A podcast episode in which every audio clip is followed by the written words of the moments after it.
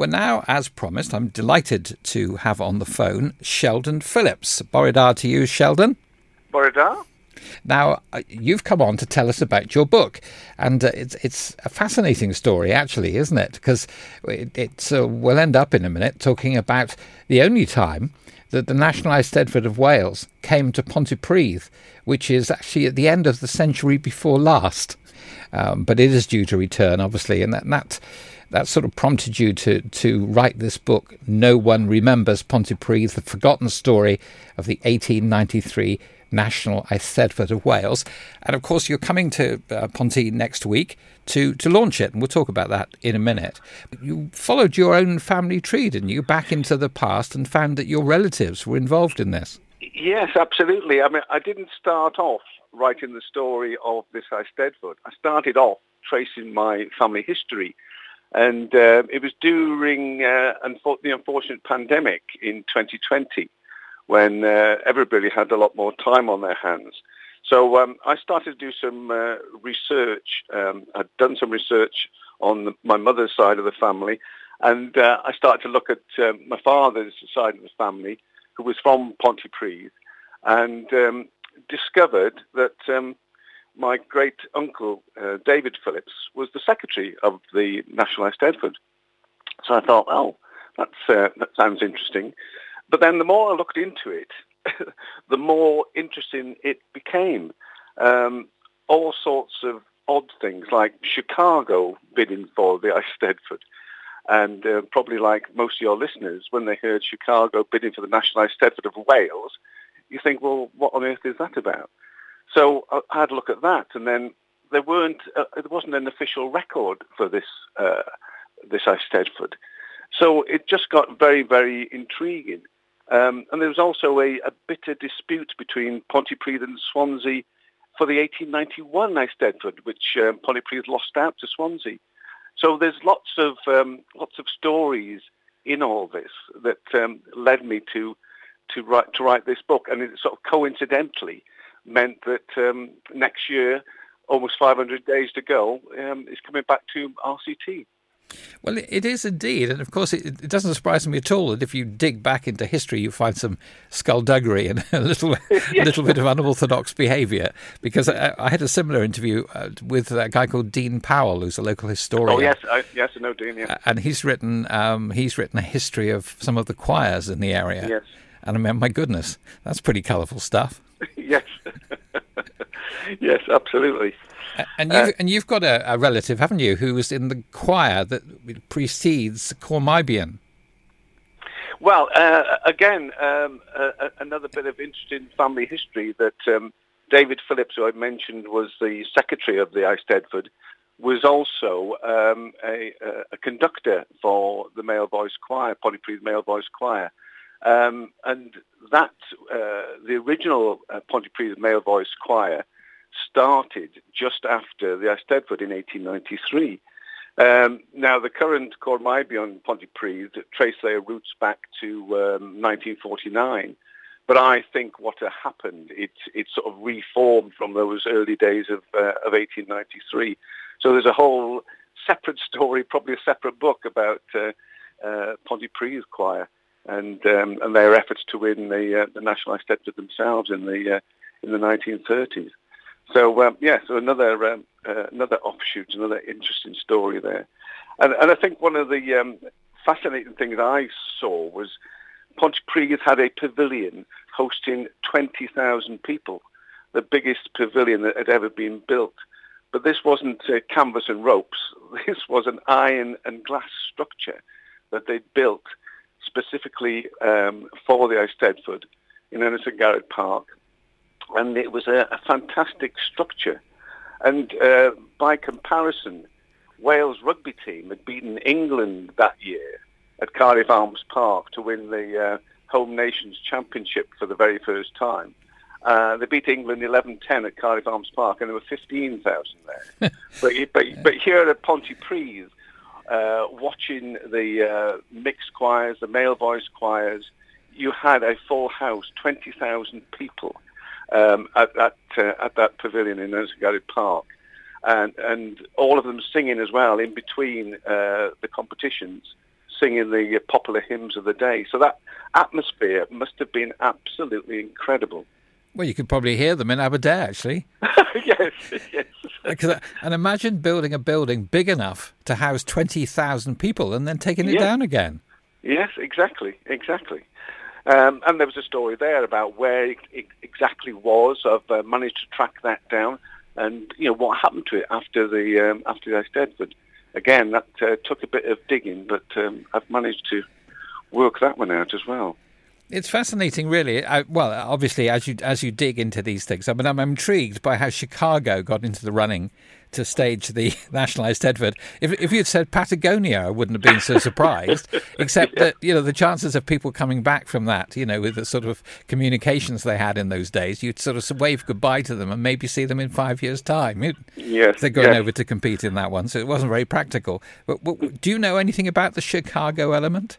Uh, oh yes, yes. Um, I've, I've, I've, put in some detail uh, in the book uh, about that Chicago link. Okay. But uh, just to give you a, a short flavour, uh, probably not a lot of people may know that Chicago was, uh, in essence, established by um, immigrants from Wales ah. who established the city. So they had quite a large Welsh population in Chicago. Um, and the uh, other interesting fact I found out that the state of Illinois, not so long ago, declared that uh, March the 1st in, in Illinois would be officially regarded as St. David's Day. Oh, wow. Uh, in recognizing the uh, contribution that people from Wales had made to Chicago and the state of Illinois generally. And is it a so, public yeah, holiday? I, I, don't know about that. they'd be ahead of us then if it was. yes. But he was certainly, um, you know, he went to the state legislature uh, and, um, yeah, it was formally recognised. So um, that gives a bit of a clue as to, um, uh, there's a bit more of a story to that as well. But um, that's one of the one of the key reasons. And of course, the nationalised Eisteddfod had already been outside Wales, not quite as far as Chicago, but to Birkenhead and Liverpool and London. So perhaps the people of Chicago were thinking that they might actually get it across to Chicago. Um, but obviously that didn't happen. Well, in more recent times, that's happened at the Tour de France, hasn't it? Yeah. You expect yeah. to find it in France, and it's in Bournemouth. yes, yes. Something like that. But, but interestingly enough, there were some people who uh, actually supported um, the Eisteddfod going to um, going to Chicago because they thought it would uh, improve and increase the profile of Wales across the world. So um, there was an interesting debate uh, about that. Well, the Welsh government is still doing that, actually. There's quite a lot of activity in sort of selling Wales abroad that goes yeah. on now. Quite sophisticated, actually, around, yeah. around the world and, and, and separate from, you know, UK government initiatives in the States. Oh, well, well that's fascinating. Well, obviously, they'll need, I don't want you to blow what's in the book, you know, they'll no. need to buy the book to, to read the detail of Chicago, obviously. I'm going to give away the plot. Yes, exactly. You sent me a one-page synopsis, which is actually very clever. And the other, the other interesting thing about Pontypridd was, uh, you know, digging back in, into history, um, because of, uh, particularly because of the the rocking stone uh, on Pontypridd Common. Um, it was a, a, focal area for uh, Druidism and bards of the day, um, and Pontypridd um, had a reputation for singing and for poetry.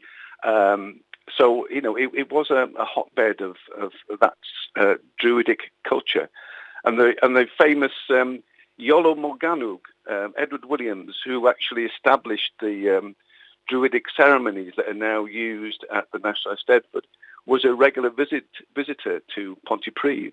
Um, and you know, I said local Eisteddfod were held at, at the Rocking Stone, and it was a uh, sort of a mystical and magical place. And um, and obviously it's a, a scheduled monument now, I think, by Cadw, re- re- reflecting the, the history of the area. And the current Archdruid of Wales has uh, written the foreword to your book, hasn't he? He, he has. He's very kindly uh, did that. Um, I was lucky to be given an introduction to uh, Myrddin ap Dafydd, and um, he, he, asked to see um, a, a, draft of the book. And um, when he saw it, um, he, he was um, uh, very happy to uh, to put his name to it and, uh, and, and write a short foreword for me, which I'm, I'm very very grateful for.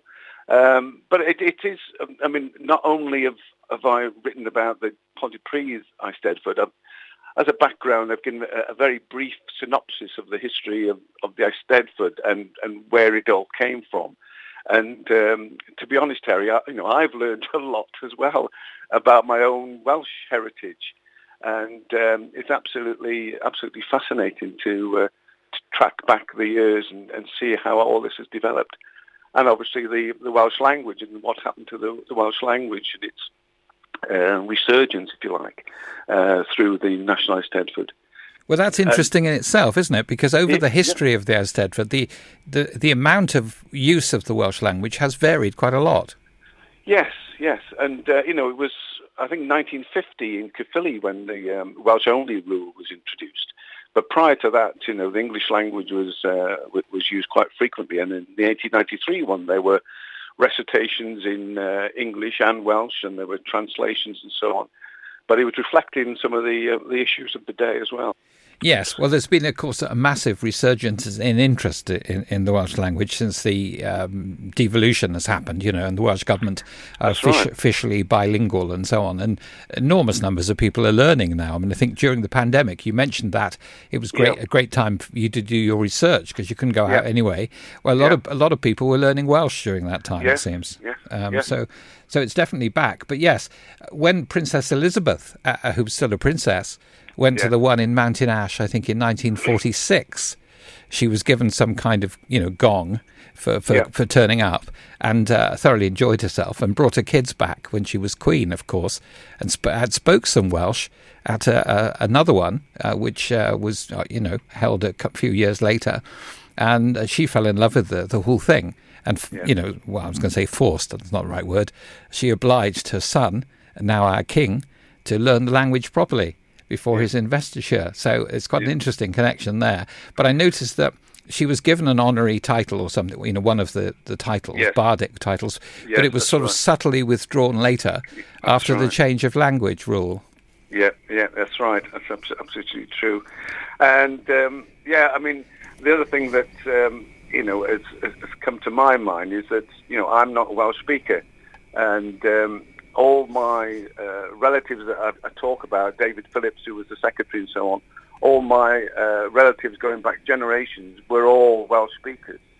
Um, and then there was that uh, period of time where, well, uh, English was was forced upon us, if you like. Mm. Um, and you know, my father didn't speak Welsh, and, and I don't speak Welsh, and that's one of the things I regret now that um, you know I can't converse in, in the tongue of my country, and uh, and yet all my ancestors uh, clearly did.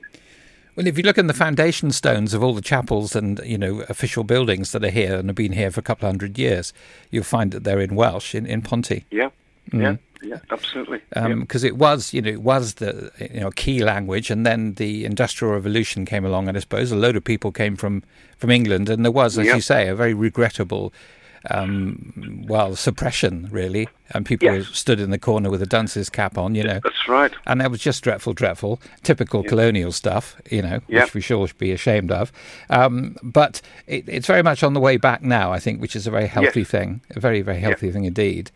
Um, you know, so uh, yeah, it, well, it, it's it's it's great, and, and I'm sure people will find your book fascinating. Now you're launching it at Pontypridd Museum on Wednesday next, aren't you? Yes, yes, that's right. Um, Five thirty till seven thirty. Um, it's free admission. There will be some refreshments as well, and um, Helen Potter um, is very kindly going to host the evening for us. Um, she is, as you probably know, is the chair of the um, uh, Rhondda and Taff Eisteddfod for 2024. So um, no doubt she'll be saying a few things about that. I don't think there's any major announcements, Terry, so don't get too excited. But uh, she'll certainly be painting a picture of uh, of the RCT Eisteddfod for, for next year with uh, almost 500 days to go. And uh, obviously um, I'll be talking about uh, about the book and there'll be opportunities uh, to buy signed, signed copies. And um, we've got a guest appearance from Meibion Pontypridd as well. Um, so delighted that um, that they will be there uh, singing a few songs, um, and uh, encouraging uh, anybody who might be interested in joining the uh, the male voice choir to um, to also um, sign up as well if if, uh, if if if they would like. So, uh, so that's great. So I think it's going to be a, a fabulous evening, and um, look forward to seeing lots of people there.